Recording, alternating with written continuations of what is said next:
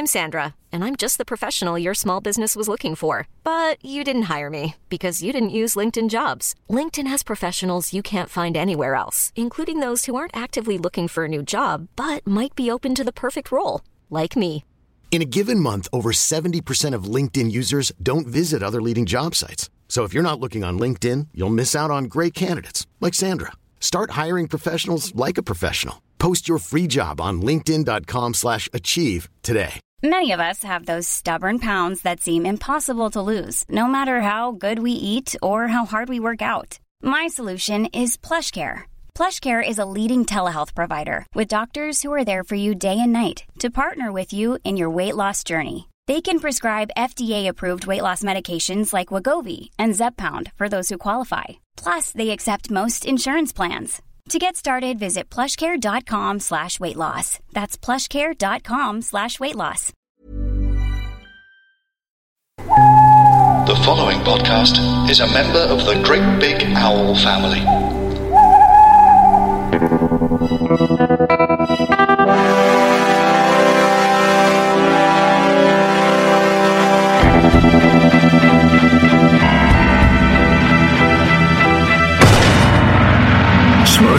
Royale.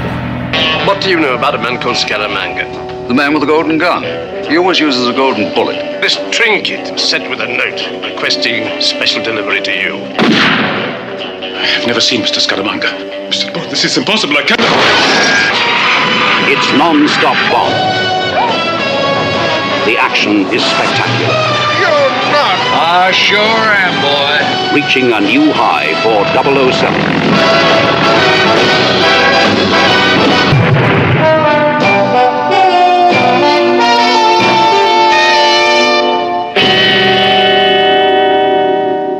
Hello and welcome to Smash Pod Royale, a podcast celebrating all the Bond films by those who enjoy, hate, or you know just aren't asked about them.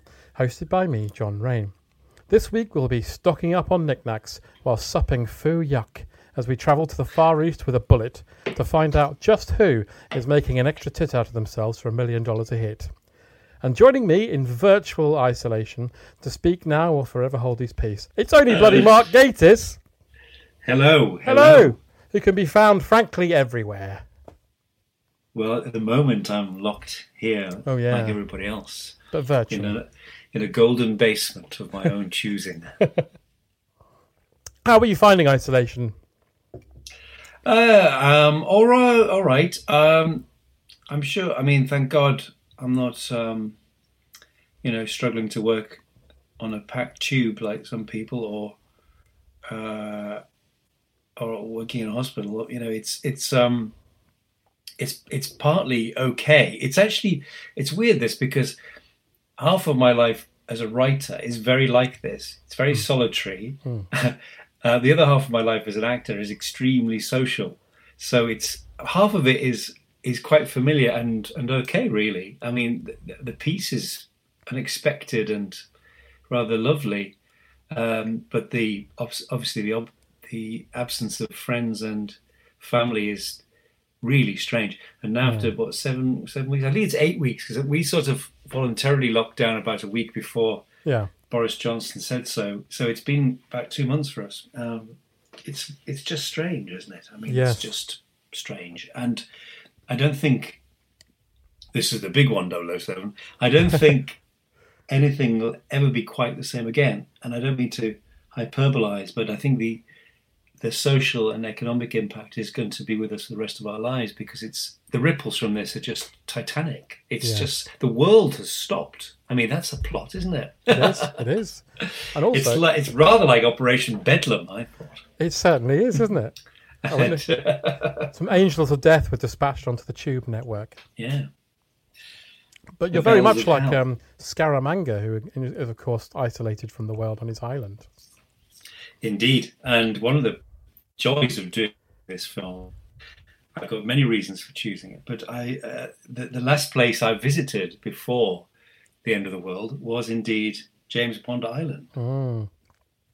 So uh, I'm very recently acquainted with all things Scaramangesque. And how was James Bond Island? it's amazing. I mean, we went on holiday to Thailand in the in the olden days when you Mhm. could do such things, and uh, for some reason, I thought that I had some sort of strange idea that that uh, Phuket and the island wasn't far from us, but it was. so we had to make a special uh, trip on a on a boat, uh, which was great fun, I have to say. And it was the last stop, and our amazing um, ladyboy host.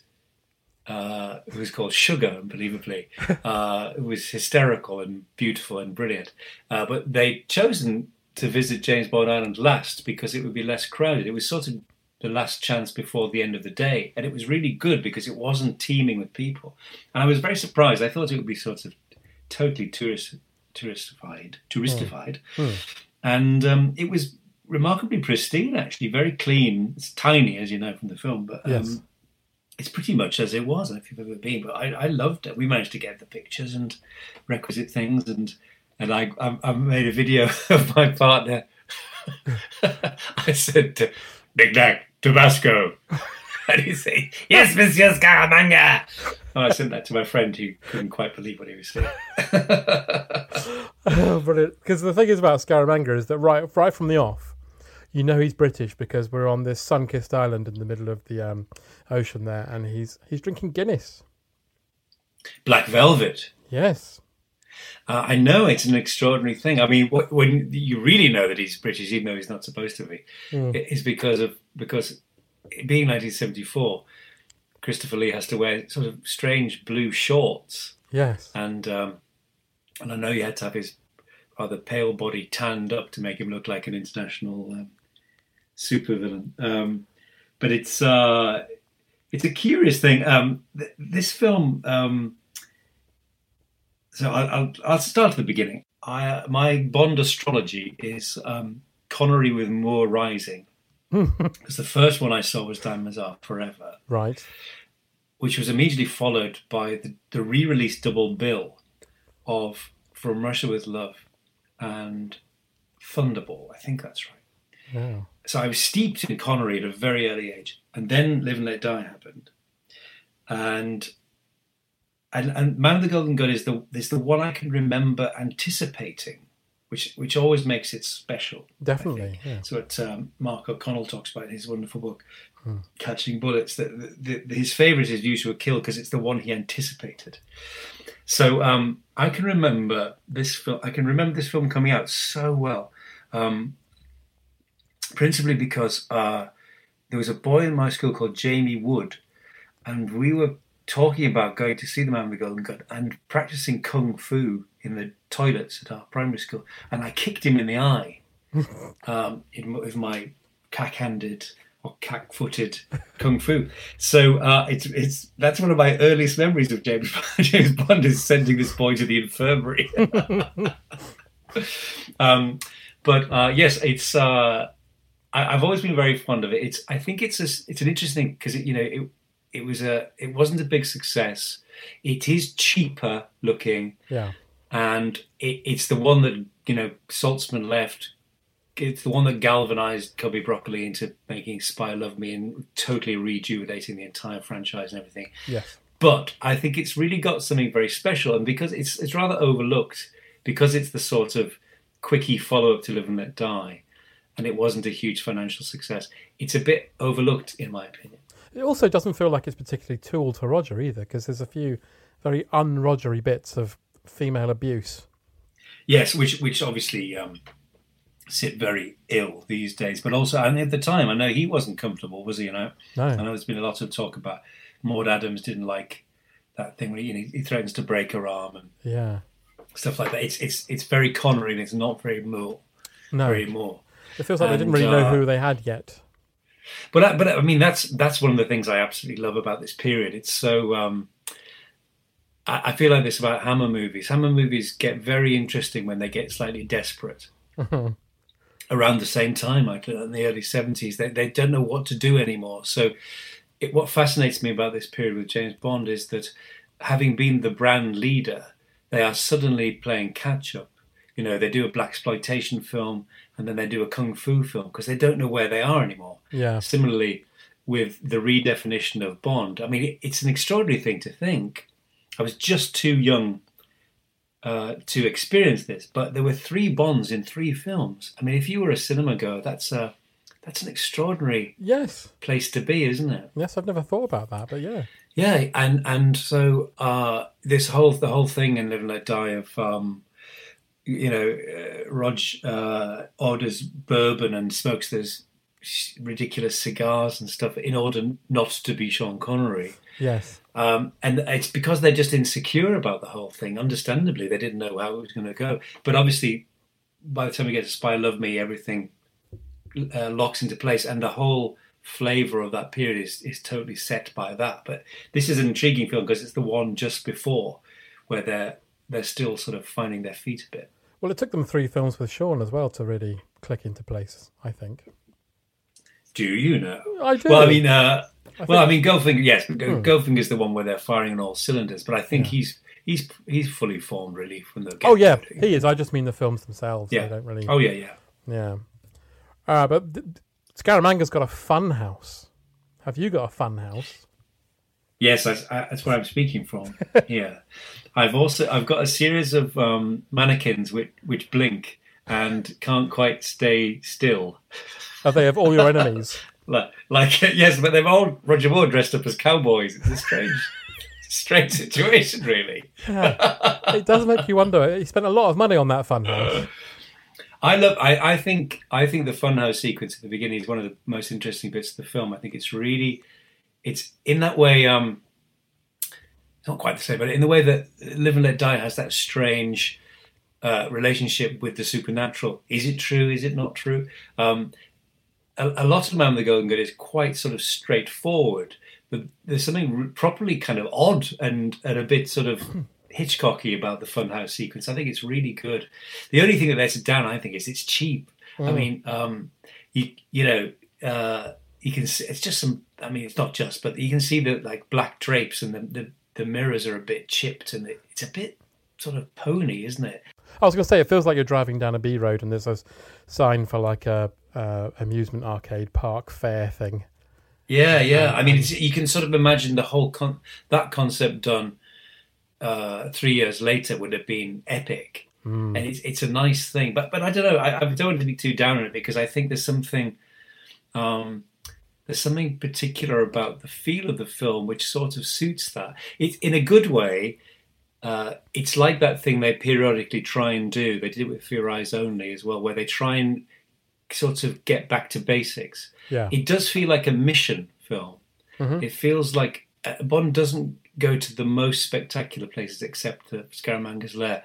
Um, it has an extraordinary um, unity to it because it's you know even the Beirut bit feels like it's sort of in in the, in the same milieu, but it's mostly Southeast Asia. It has an amazing kind of uh, fawn quality. I'm going to say beige, sort of beige quality to it. um, everything from the rusting Queen Elizabeth to the colour of the water in the speedboat thing is sort of mucky. It yeah. feels hot and humid and sort of slightly uncomfortable. And I, I, think that's an interesting thing, given how much concentration there was on ultra glamour.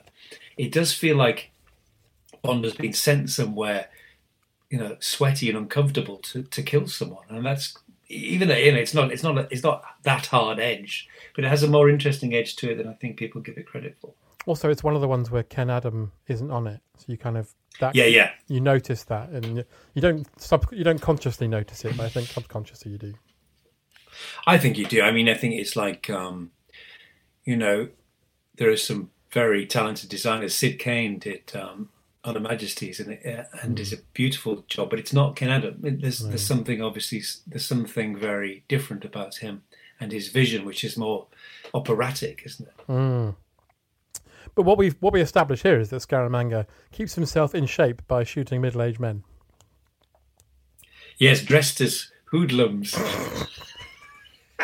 there's a there's a strange, um, you know, I some I mean as you know, I, I love James Bond more than almost anything. But there are certain times when you you think it's it's very very on the nose, and also there are some things that just just because they're your favorite thing, your favorite movies that you wouldn't allow to pass muster in other movies, and no. you just let them get away with, and that's one of them.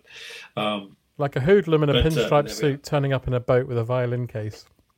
Yeah, yeah, and, and a, white tie and a black shirt. You know, like yeah. Like Al Capone. Um, and it's another Bond yeah, denial so thing because that actor was in Diamonds Are Forever as another hoodlum. So unless he's the same hoodlum, well, they all look the same, don't they? Yeah, but then there's a lot of. It's really interesting, and I, I watched it to uh, to bring myself up to speed, and I was very struck by um, how uh, th- there are lots of dates dropped in. You know, hmm. Scaramanga went went freelance in the in the fifties, and 002 was killed in Beirut in, in 1969, and and I, I always slightly shiver when those things happen in Bond because it because you know that continuity wise it's going to it's going to hit this this brick wall soon and you suddenly want to stop talking about these things because it means that Bond is aging and also the whole thing is is very specifically the real time isn't it yes and of course all that's all that's gone now that Judi Dench has given Bond his first and his last assignment and stuff like that so there you are yeah um, what do you what do you think about the song? Oh, it's it's a it's a curio. Uh, it's Barry, obviously, mm-hmm. but it, there's um, it's an interesting thing, isn't it? It's, this is an interesting thing. It's ten years on from Goldfinger. Yeah, sixty-four to seventy-four. It's gold and gold, and the two ends of of the Bond spectrum are very different. Mm-hmm. Uh, whereas Goldfinger is this incredibly powerful confident, brassy, epoch-defining song. Yeah, "The Man with the Golden Gun" is like has sort of carry-on lyrics. Yes. Uh, who will he bang? We shall see. He has a powerful weapon and stuff like that. There's something rough uh, and dare I say, sort of Lulu suiting about it.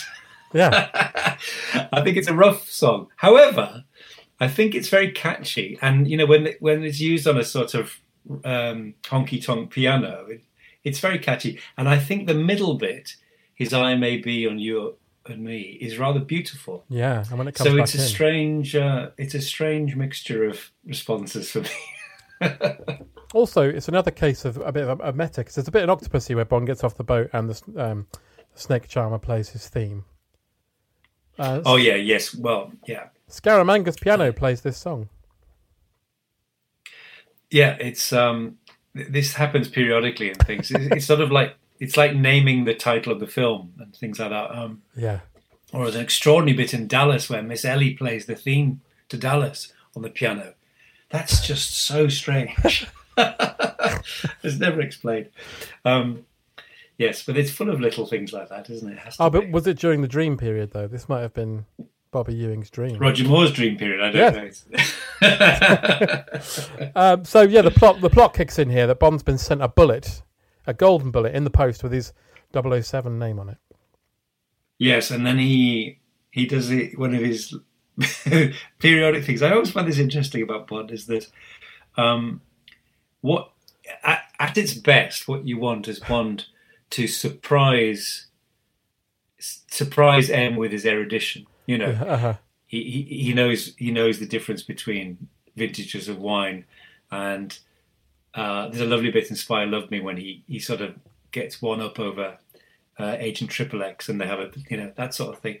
But when it doesn't work is when he's just sort of rather boringly expositional about, yeah, yeah. things. It's like a Wikipedia and, uh, page.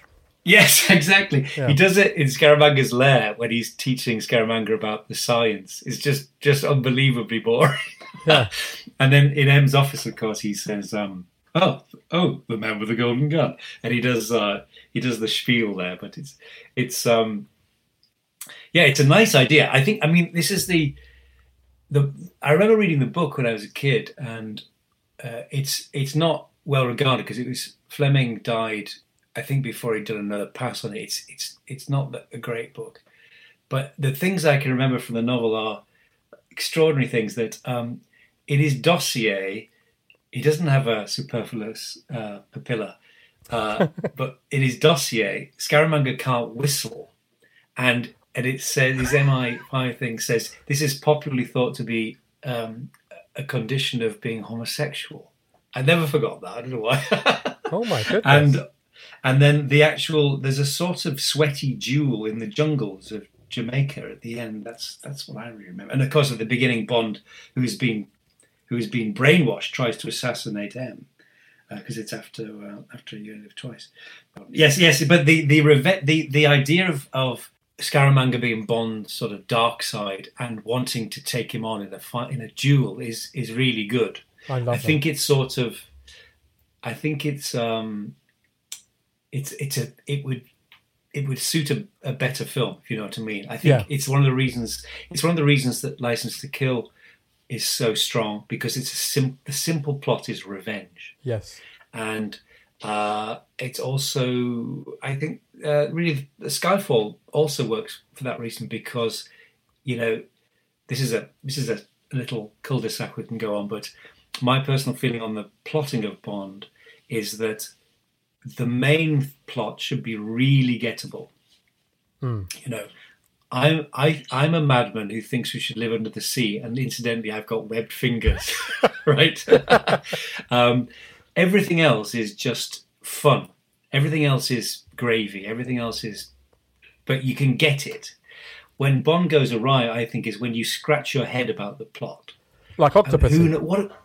Well, or uh, Quantum Solace, or mm. um, or World is Not Enough. What what mm. what on earth is the plot? What is the plot? Yeah. And um, in a way, uh, the Solex agitator in Golden Gun, which of course is is a total MacGuffin, yeah. so, but it's it doesn't really need it. It's it's um you know you, you could you boil it down to that thing. We need more baddies. We need more baddies yeah. hiding in places, saying that they want to stay there. Like Drax was in space. Yeah. You had um, Spy Love Me baddie, whose name escapes me, under the water. Stromberg. Stromberg, thank you. I had a mental blank. We need someone like um, in a mount. Well, I've had a mountain, of course. You could have someone in just a house. well, who knows? The bond after lockdown might be very cheap. It'd be like number forty-two. Mortgages, Mr. Bond. All my life, I've loved mortgages. Can't face those Twitter notifications? Forgot to watch anything but Netflix? Dreading the video conference small talk at 9? You need a news vitamin, you know. You need the Smart 7. It's a brand new daily podcast that puts your brain into gear. Everything you need to know in less than seven minutes. You need the smarts? Hey, we got the smarts. The Smart 7 every weekday at 7am. Available right now on Spotify and all the usual places.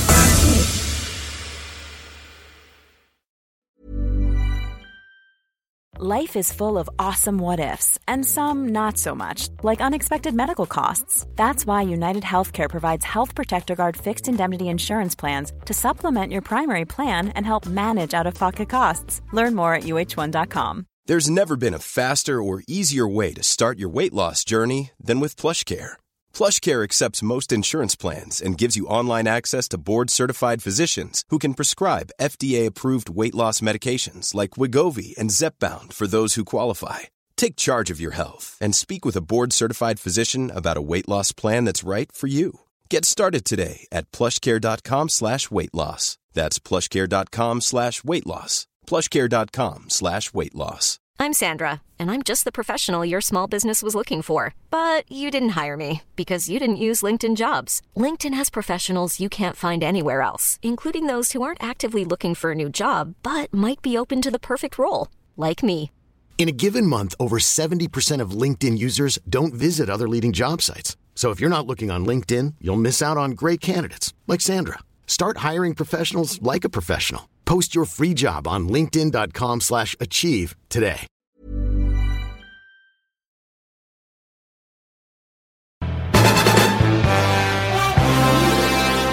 I love this bit, by the way. Um, the thing I love most about Bernard Lee as M is that, on the one hand, he clearly despises Bond and everything he stands for. But on the other hand, he absolutely adores him. And this is a perfect example of that relationship because he basically says, Go, um, we don't know who Scaramanga is. He wants to kill you, so it's probably best if you disappear for a while, take a sabbatical. Uh, he says nobody knows where he is or what he looks like. So I think it's fair to assume that he has the edge on you. Wouldn't you agree? And then Bond li- walks off, sort of all droopy faced, thinking, "Oh, oh dear." And then he turns around and says, "Well, if I found him first, that would change the situation." And Bernard Lee just says that beautiful, dramatically, wouldn't you say? Yeah, it's very good. I love that. I was I was very struck. It's it's you know you. It's not a vintage M scene, but Mhm. that that that ending is really good. Uh, but then weirdly, I think M is rather down on him for the rest of the film. He's sort of he seems to think he's fucked up everywhere he goes. Yes. Yes. Um, and I, I have to. I mean, it's. Uh, Bernard Lee still had a few in him, did he? But he, he he's he's quite slurry. Not slurry as I am because I've had a drink, but um, he's quite slurry and a bit off off his game. I think. He only had two more after this, didn't he? He died just Yeah. after Moonraker. Very sad. Yeah. Uh, but yeah, he goes to Beirut, and this is what you were mentioning earlier, how it looks a bit like um, a confessions film.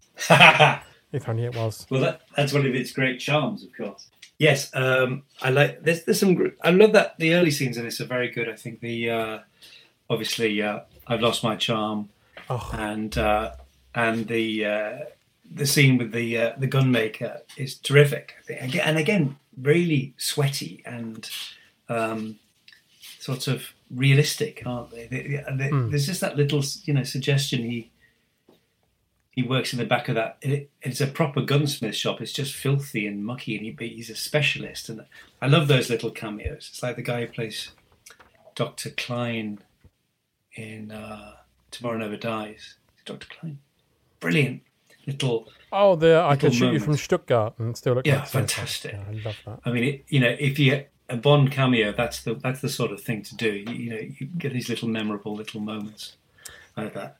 I was intrigued that why um in Beirut, why do the why do the men from the belly dancing club actually attack him? What's There- what's there's, wrong? there's no actual reason.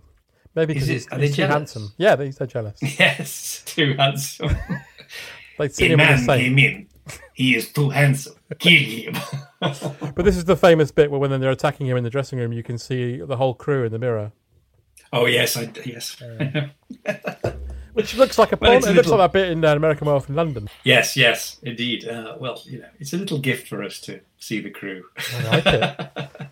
There's also a nice little um, crossover with Deathline here because when uh, he gets the golden bullet out of her belly button, he takes it to Colthorpe and Kieran Colthorpe's James Cossins, who was the guy at the beginning of Deathline. He gets killed. I shall report this. Oh no, that's that's American Werewolf. Isn't That's it? American Werewolf. Yes, well, James Cossins, of course, is utterly brilliant in everything, He including is. Fawlty Towers. Yes. and was um, it, it's it's a little alarming to see that he doesn't speak in the first MC. You think, how can you've got James Cossins? But then he turns up, of course, to be the to be. Um, it's it's it's strange though. He sort of has Q's lines, doesn't he? Mm. I mean, Q Q could provide all that. I don't know why they needed a. He's utterly on the Separate- periphery. I, I think it's just because he's got those giant off-putting hands. Oh yeah, well that's another story, isn't it? It is. It is. But of course, uh, Christopher Lee was amazing in Deathline as well, which is a Yes, I, it, Deathline is also his. Um, it's it's my favorite Christopher Lee period when he had sort of. Gregory Peck has a very similar look. He has absolutely jet black um, eyebrows, and and his but his moustache is kind of greying. Looks Mm. great. It does. Um, Christopher Lee is one of the, obviously is I think is this film's secret weapon. Yeah. Uh, Tom Mankiewicz wanted Jack Palance, who would have also been great, I think. But Christopher Lee is so good in this film. He's, he's massively underrated anyway, but he's wonderful as Scaramanga because um, he plays it so light and Mm. if you know he's. I, I I met him several times and he had a he could be he, he could be very easily very grave as a personality. Hmm. I think if you approached him as a monolith, he was monolithic. If you didn't, he wasn't. He was a funny man, and you know, you know, quite pompous, uh, and knew everybody and knew everything. But he was funny, and um, he, he's so wonderfully against type, Scaramanga. That's what I, I love about him. Yeah. is the uh, totally um, unexpected and uh, absolutely opposite of what you were just saying about Bond. Hmm. Um, he, he's not very bright. Um, Scaramanga, he doesn't he doesn't understand the science. It's lovely. It's lovely, Yeah, and yeah. it's a really lovely touch. You never see it. Villains always know too much. They know everything. He just sort of says, science was never my strong point. Yeah. he just and he likes blowing. He blows the place. This is the part I really like because it's this is what he understands. And I think his little scene, that wonderful scene in the boxing match, Oh. when he says um, about killing the elephant Mm. trainer, and he says, "You see, Mr. Bond, I thought I liked animals, and then I realized I I loved killing people even more." It's terrific. It's Mm. never talked about in the same breath as. Um, uh, no, Mr. Bond, I expect you to die or anything, but it's it's marvelous, and he's smiling the whole time. Oh, he's got so It's, many. it's, a, it's a really, really good performance. Yeah, because the dinner table scene at the end as well is just magnificent. Mm. And they play off each other so nicely as well. And uh, there's that lovely feeling as well, um, as with Patrick Macnee Mm. in uh, View to Kill, that they, Roger and uh, Christopher Lee had known each other since the war, Hmm. and uh, and they've just got this lovely ease to them, you know. And, and also, there's something rather marvelous about um, the idea. My husband's bringing me some cake. Oh, lovely. Um, there's something rather marvelous about uh, the idea of that they were basically chorus boys once at, at Denham Studios, and the, and then cut forward uh, thirty years, and they're they're they're James Bond and Scaramanga. It's rather lovely. There's also the nice thing that uh, Fleming being related to Christopher Lee somewhat distantly. It's nice that he actually appeared in one. He was my cousin, so of course I was perhaps best placed to play Scaramanga. I was watching. I just watched the documentary, the old documentary as Mm. well, and uh, it's so funny how often he'll say like, uh, "Of course, I could speak to them in Swedish because I, and I was driving that car." And I love how beneath the surface he was obviously really like. There's that wonderful uh, quote about him uh, doing the stabbing scene in Lord of the Rings oh yes, when he says to Peter Jackson, "That's not how you do it. You do it like this," insinuating that he'd murdered a lot of people. yes, he said. Um, he said. Didn't he say something like, because that's that's the sound a, a man makes when he dies? And he goes, I know what it sounds like, Peter. Because he did. Yeah, Uh, wasn't he like in the SAS type situation? well, it's all it's intelligence, isn't it? Which is Yeah. difficult because you can't really prove anything.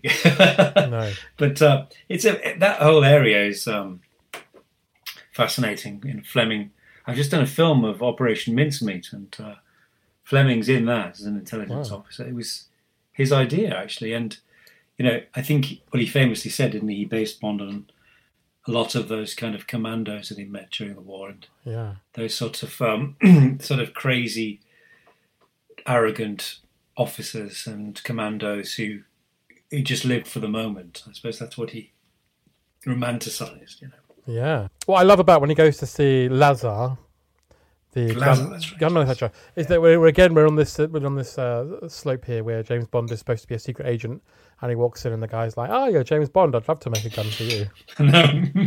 It's like he's Sonia. your reputation precedes you, Mister Bond. Well, I mean, it's all right with him because he's in the business. Yeah, But as Roger Moore said, you know, when you when when he turns up at every major hotel, they go, "Ah, Mister Bond of the Secret Service." Your usual suite. He's basically like Judas There's a Chalmers. strange.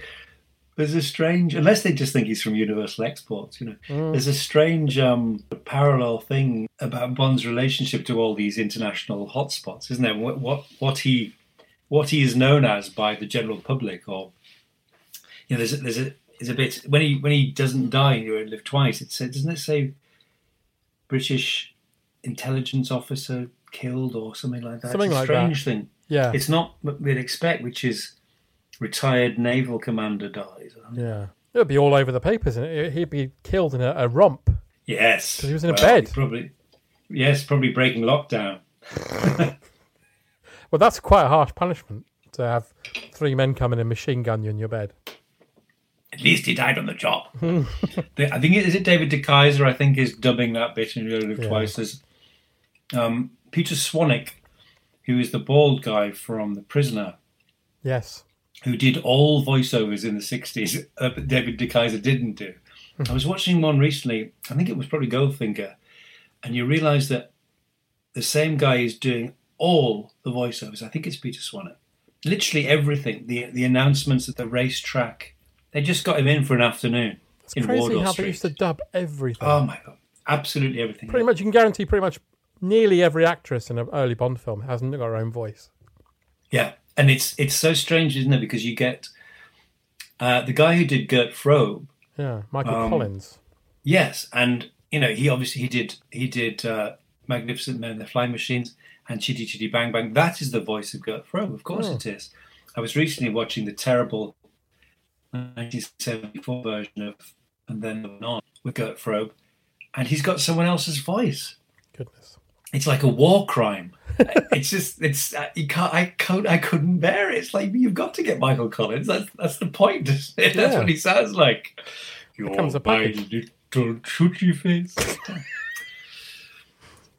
And that's end of part one of this episode of SmershPod. We'll be back later in the week with part two. So please stick around. But in the meantime, why not like, subscribe, review, enjoy, share, tell everybody you like. And you know, why not even buy Thunderbook? Hey, why not? See you next time.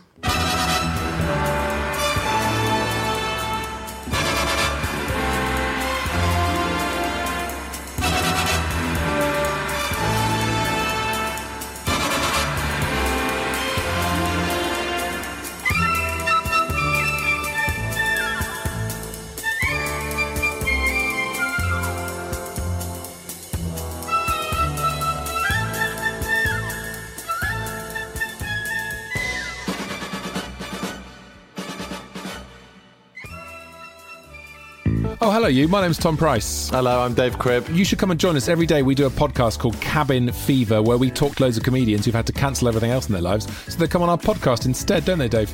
Yeah, it's an isolation podcast. Uh, Dave, were you of the yawning at the start of that sentence then? Was it just a little yawn?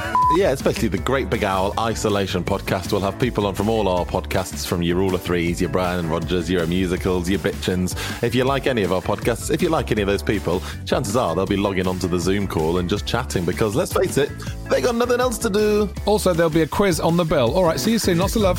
Cabin FE 83709. Oh, oh, oh, that's our Twitter name.